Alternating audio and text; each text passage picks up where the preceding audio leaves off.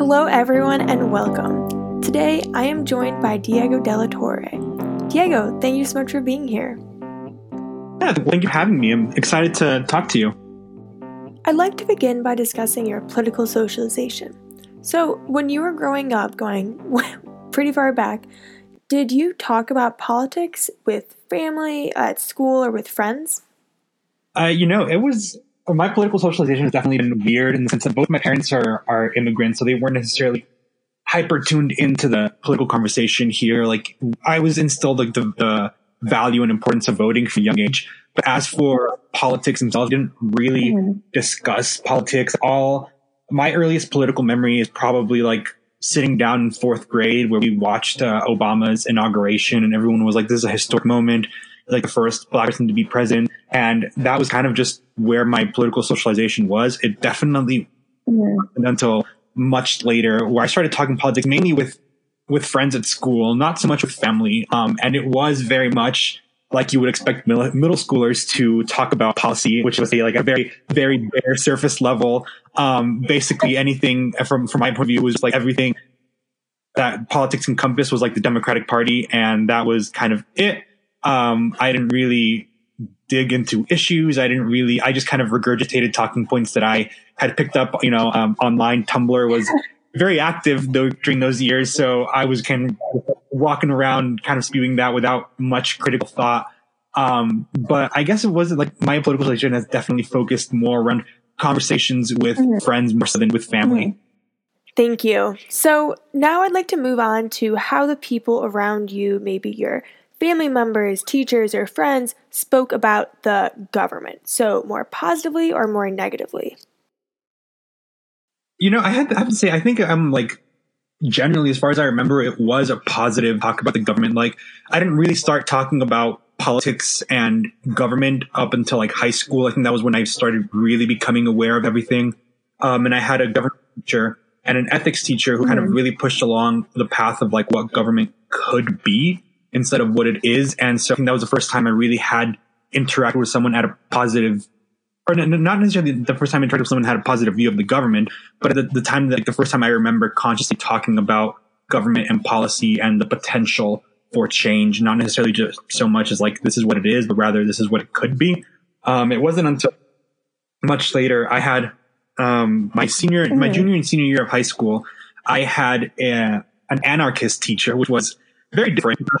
yeah, so he definitely was not a huge fan of the government, um, and it definitely it, it opened. Yeah. He was an oh, anarcho-capitalist, um, and I don't know necessarily agree with that completely, but in terms of the, the anarchist part of it, it definitely I think opened my eyes a lot to mm-hmm. also the pitfalls of government, um, where it fell through. Like it, it, especially because that class that I took focused a lot on um, like U.S. foreign policy during the 50s and 60s, during the, like the height of the war. Um, so kind of seeing that and seeing where government could go, where when pushed to like an ideological mm-hmm. extreme that was not necessarily founded on helping the people, but rather furthering their own agenda was kind of like a, a moment of reflection for me and definitely helped shape my views. Um, yeah, I, I, did not result as an anarcho-capitalist. I will say, did make me question views of of the government um, as an institution. Um, and I mean, I, I still think I hold a generally mm-hmm. favorable view of the government. Um, depending on the situation, like there, there are a lot of pitfalls mm-hmm. that I think the government has not addressed and like does not, uh, had, has the power to, but chooses not to for, mm-hmm. you know, myriad of reasons. But all in all, I, I still see the government as a force for good. Great. So, my next question might be related to your high school teacher, but I'm curious if you have a specific memory of when you first came into contact with the word capitalism and what the context was. And as a second part, what do you associate with the word capitalism today? I mean, the first conscious memory I have of like defining economic systems was in elementary school. Granted, those weren't necessarily super great definitions. I think they're super narrow. It was basically um, capital the, the the way that was taught in school is like capitalism is the best way and then communism is when the state does everything for you and you don't have a choice and then authoritarianism is like when you know the government just absolutely controls every single part of it which like didn't really distinguish like anything it was very much kind of like a pro capitalist agenda I think what I associate with the word capitalism right now, yeah, I think it to some extent is free free enterprise, but also um, just inequality. What we see right now in the U.S., I definitely see is just like complete free market capitalism, and I obviously just like failures and and inequality and like just not yeah. not so much of a positive association with it. Um, I mean, recognizing still that like you know, I think it, it, to some extent it can be brought under control, but realizing we definitely need to modify our own economic system mm-hmm. as well. Mm-hmm. Now, let's discuss more particularly your views at Georgetown. So, have there been any experiences, maybe in the classroom or with your peers or with the Georgetown Bipartisan Coalition, where you've really maybe changed or affirmed your perspective? in Georgetown. So I think it really gave me the opportunity, not necessarily in the classrooms, but in discussions with mm-hmm. other students and my classmates, um, a better sense yeah. of where I stood on issues. And so while there wasn't necessarily like one specific class that I remember being like, this is it, like I have found the solution to like, or the, mm-hmm. my political identity in this class, they, there were definitely, um, discussions that I would have with friends that were mainly about like, okay, mm-hmm. well, how about this? And then realizing that like my views in high school where I might have agreed with my friends, um, like now I found myself being like, no, we need to, we need to push further. Like that's, that's not enough. And so, yeah, it was definitely like a, a journey that would not have been accomplished. I think a lot of dialogue that I built with my classmates, um, but also with just my own kind of research and mm-hmm. thinking about the issues and listening obviously yeah. like different media sources and like pushing myself to explore more outside of my regular political comfort zone. Now, I'd like to talk a little more specifically about how you view the government's role in relation to its citizens. So, by discussing a few contemporary examples. First, we have New Zealand, and I know you got a chance to look at an article about its 2019 budget, which prioritized the quote well being of its citizens rather than traditional um, goals like economic growth or productivity. And my question about this is Is this a desirable budgetary model for the US? And if it is desirable, is it attainable? Um, yes to both. um, definitely yes to both. I mean, desirable because at the end of the day, the state and the government um, is there to provide for the people. And we that make up like we we make up the government we make up the the government's income like through our taxes and everything that we pay for so i think that you know the role of government is definitely to help the well-being of its citizens and i know everyone kind of has a different definition of that but one thing that New Zealand is doing, like focusing on that mental health, focusing on reducing child poverty, and specifically on like the the um, minority people in, in New Zealand, they've been historically just like treated terribly by the New Zealand government, even just like when colonization started of New Zealand. And, you know, they had a, a treaty that was supposed to, you know, grant them certain rights, but even now the Maori people are still have like unequal access to housing, education. It's all around like they treat them like second class citizens. Um, in which like we have situations like that too, not just with with Native Americans here who have some of the highest rates of poverty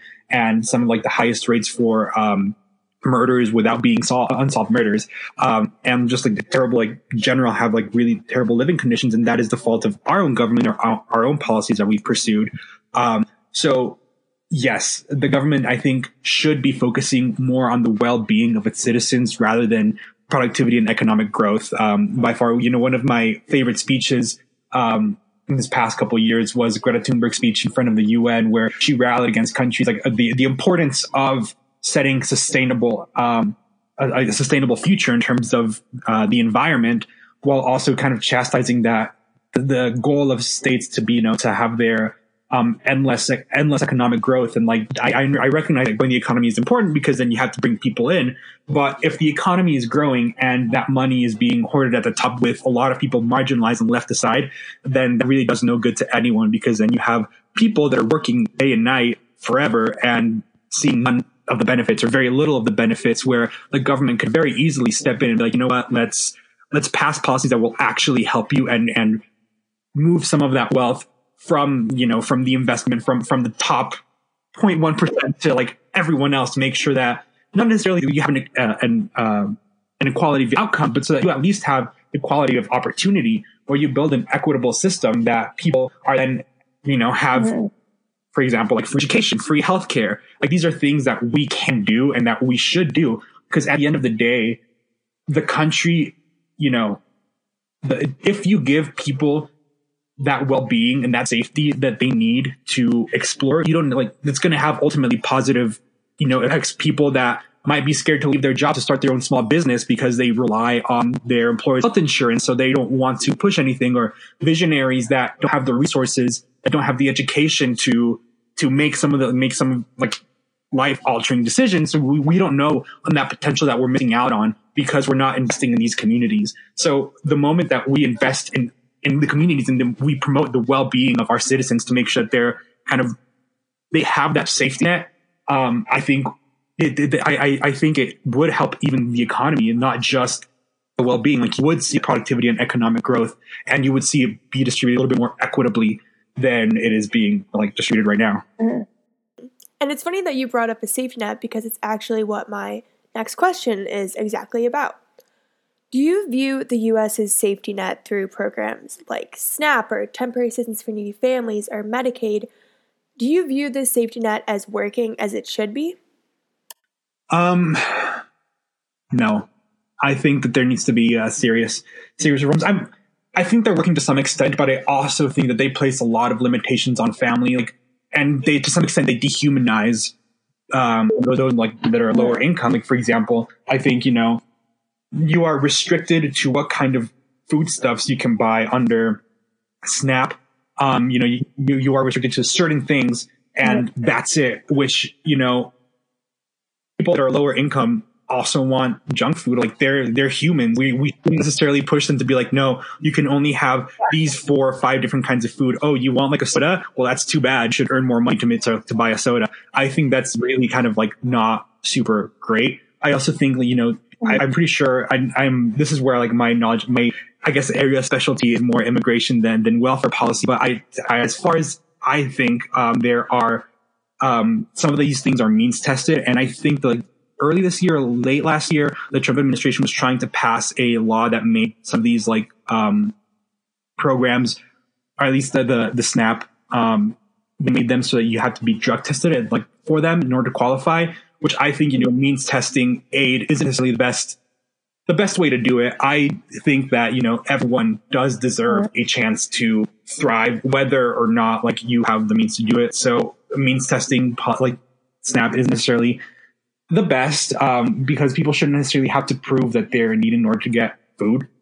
Um, but also in terms of the uh, Medicare and Medicaid, I mean, to some extent, it's definitely working. Um, people that are on those plans enjoy them; they're widely popular.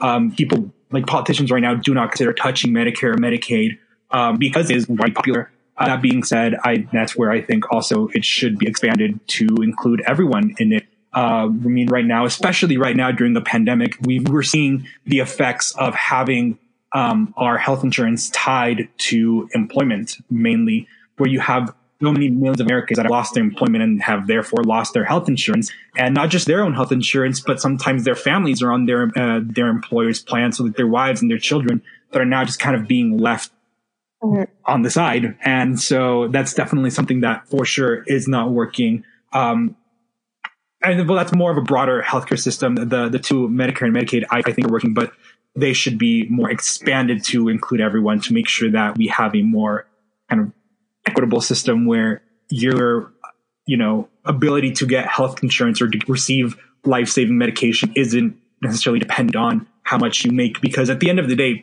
if you need medicine to live, you are you're willing to pay like whatever, right?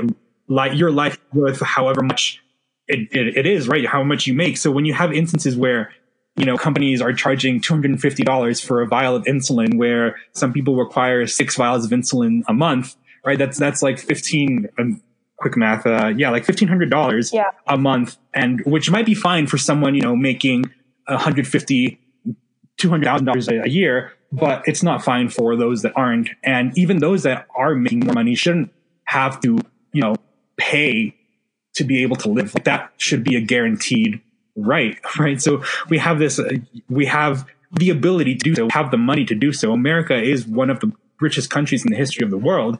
It's just a matter of how we prioritize our spending. That's the problem. Great, thank you so much. And it's funny, you again kind of hit exactly on the head what my next question is about. Because I think it's so interesting that there's such a big difference between how people view housing and healthcare. So some people view them as commodities where the free market will just increase access to them and that's the best way to go. And some people view them as human rights and something that the government should be providing for everyone. And I'm wondering if you can just say a little bit more about your position on that debate. Yeah, so um, for sure, I think they're all rights. I mean, uh, you look at mental hierarchy needs, and one of the things that that we absolutely need in order to, before we even start thinking about like you know longer term is like housing, shelter, clothing, food. Um, so these things are absolutely you know human human rights. Everyone has a right to housing, and one of uh, I think one of my pet peeves when it comes to like talking about housing as a human right or like you know um, uh, healthcare as a human right, the common response is like, oh well, you know, you don't have a right to anyone's labor where it's like, no, you, you don't have a right to anyone's labor. Like, yeah, like, but we're paying people. Like, it's not, we're not just going to force doctors to work without mm-hmm. pay and then be like, okay, thanks. Um, but we're, we're going to pay them for their labor. Like, they're, they're not going to become slaves or like cogs in a system where they're going to all of a sudden just go unpaid, um, in terms of healthcare anyway. Like, and when it comes to, you know, housing, it really, so obviously the free market can't, can't guarantee housing. Like we, if we wanted to, there are enough empty houses here in the U.S. for for us to house every single unhoused person in the country. So when you think that's just like and and there's an insane amount of opportunity there, but again, because they're controlled by private entities that want to turn a profit on them, then they're not going to see them, right? And so the the problem there then becomes, well, what can we do about it? And the government absolutely can and should kind of guarantee housing for everyone. Um, and that's not to say like everyone should get like a, you know, a mega mansion with three pools and like a backyard and all this other stuff. But everyone at least should have like a place to sleep at night where they have that they can call their own and they can you know, we can treat them with dignity. Um, so one of the things we could do is expand the number of public housing that we have built. And you know, I think one of the laws right now I was watching a uh, a TED talk on on affordable housing in El Paso precisely, and one, one of the federal law right now that's like prohibits there from there being any newer public housing built uh, without kind of demolishing old ones. Like they they set a cap on it, and that was after years and years of lobbying by private businesses to kind of because they realized that private or that public housing was obviously making a dent in the profits. Like you can't necessarily turn a profit if if people are getting houses for free.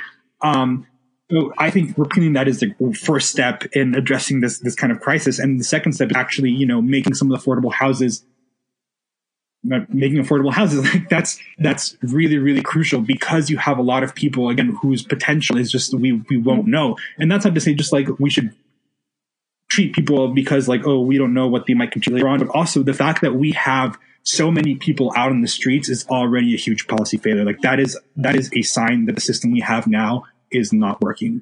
And so we definitely can and should kind of guarantee housing. It's not going to be treat, like we can treat it as a commodity. If we want, we can have like a mixed system where, well, once you make enough money, you can kind of move into like a private house or whatever, or whatever you want. You can move wherever you want. But at the very least, if you don't have any money, and you currently find yourself down on your luck as a lot of Americans will, you know, come January 1st when the rent or when the, um, when the eviction moratorium ends, you're going to have a lot of problems. Like we're seeing right now, we're seeing 5% of the American population who lose their housing to be evicted because they can't afford it in the middle of a pandemic. So there's definitely steps that we can and should take in order to guarantee housing for everyone. Mm-hmm.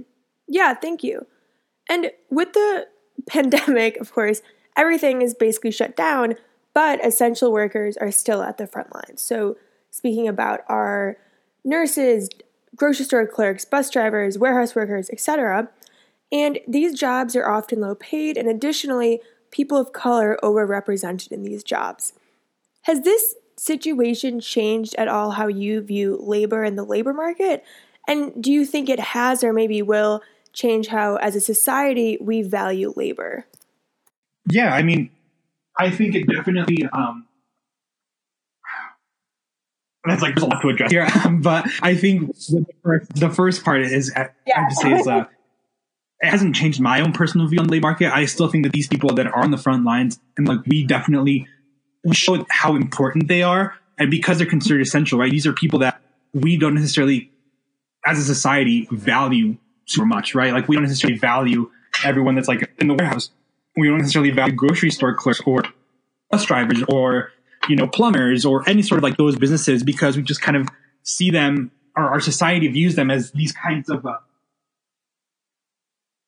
um, like second class citizens, right? Where they're kind of just kind of like there because they don't necessarily have the prestige of the job. Um, but I think we definitely should and see we should see now the value that they provide to our society is just unmatched. Like these are essential workers that have basically made our economy keep on chugging and make sure people have food, make sure people have like, you know, in terms of nurses have their lives, make sure like the, you know, maintenance workers, make sure that they're the areas that we go to that we visit for, you know, whether it be at the hospital or at the, um, at the grocery store or a restaurant, like those uh, maintenance workers are the ones that are making sure that areas are clean, that we don't, we minimize the risk everywhere we go. And so, yeah, that's definitely something that's super, super important. And, um, I, I just, I hope that these kind of, after the pandemic, one of the things that we see is how we treat essential workers has to change. Like people are obviously not being paid enough. And like, yeah, people are like, oh, well,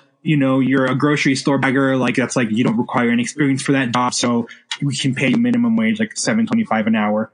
Um, so it's like, well, sure, that's that's the minimum wage, and it's like, oh, you know, it doesn't require experience. That's a high school job, but also like they basically made our economy and our our country keep running when everything else was kind of like shutting down. We needed to stay at home, so that kind of labor is definitely uh, undervalued, and I hope that that perspective changes. I don't, being honest, I don't know that it will, um, but I I have hope that we will recognize essential workers, frontline workers um, as important parts of our economy and compensate them as mm-hmm. such.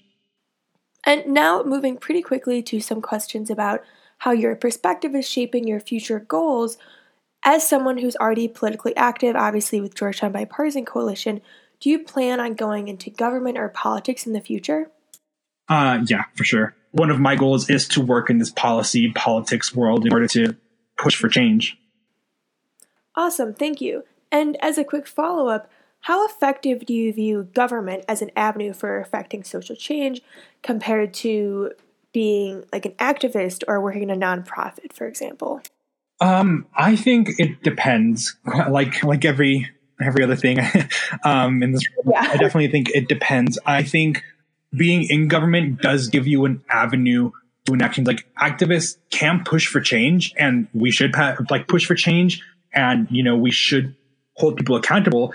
But at the end of the day, like it's the people that are like, you know, either in city council or, you know, in Congress or your state Congress or your state Senate. Like it's the people that, that were elected that hold the ultimate power of like passing a law or making a bill. That's not to say like that's not to decredit, decredit like the work of activists. Like activists have pushed politicians to do really, really great things. Um, and their work is yeah. absolutely necessary. And you can have some cases where, where you're both. I mean, thinking about the, the people that I applied to work for. I mean, someone like um, Cori Bush, who was, you know, a Black Lives Matter organizer and spent kind of her career, um, you know, as a nurse and also for the men, but also like as an activist pushing for that change and then realizing that like enough is enough and running for Congress, you know, still holding on to that activist part, but realizing like we can do more.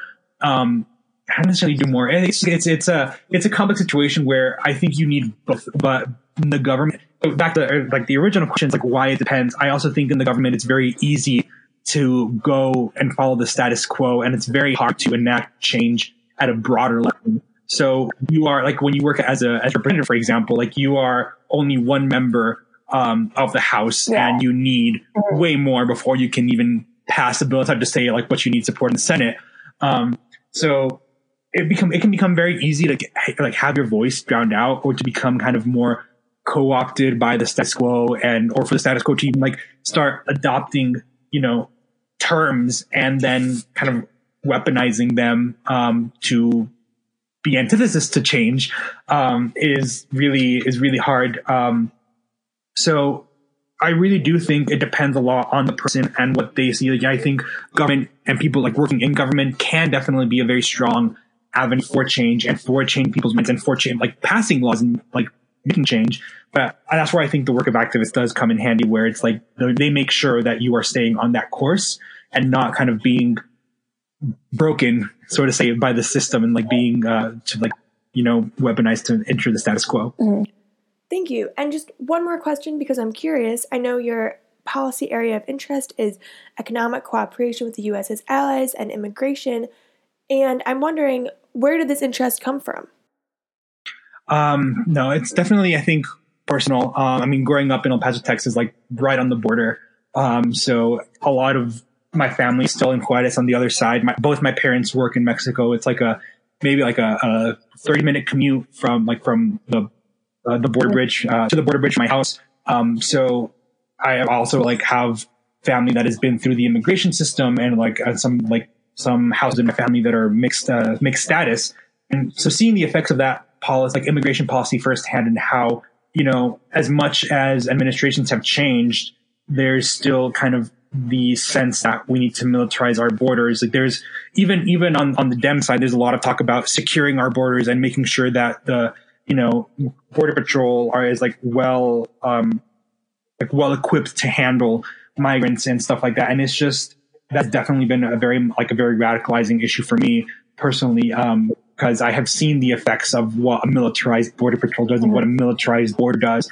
Um, and I think it all really much came to ahead in 2018 where El Paso, we became kind of the ground zero for a lot of Trump's immigration policy. So like family separation that was started here. Um, the, um, the just immediate barring the return to Mexico that was also started here. You know, so you have these probably like programs that were kind of initiated to ultimately like yeah, be deterrence by causing migrants a lot of pain. So you were pushing people away for the sake of being like, well, we don't, we don't want you here, so we're going to make the cruelty kind of the point of our policies. And that's not to say Trump is uh, is the only one that's done it. This is this has happened in administration, like administration uh, through administration through administration, where there has been like a, a very sometimes Trump was a, was a sudden shift, but there's been a very slow shift towards border militarization mm. for a long time now. And it's been tied to, you know, Im- immigration is, and immigrants have definitely just been criminalized. There's a, there's a, um, a word called uh,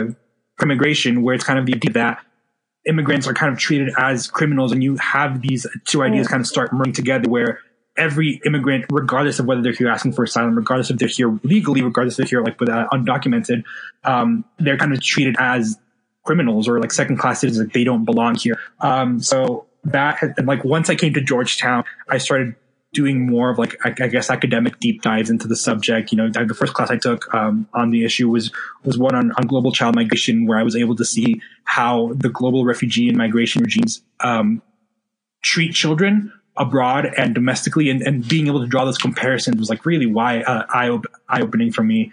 Um, and then just kind of continuing on that path, that has definitely been kind of where um, my area of interest has been. And in terms of foreign policy, that was also just more personal experience growing up on the border. There's a lot of there's a lot of talk that kind of get lost in, lost in translation, where the policies that are passed both in DC and Mexico City don't necessarily consider the effects that it has on border communities themselves.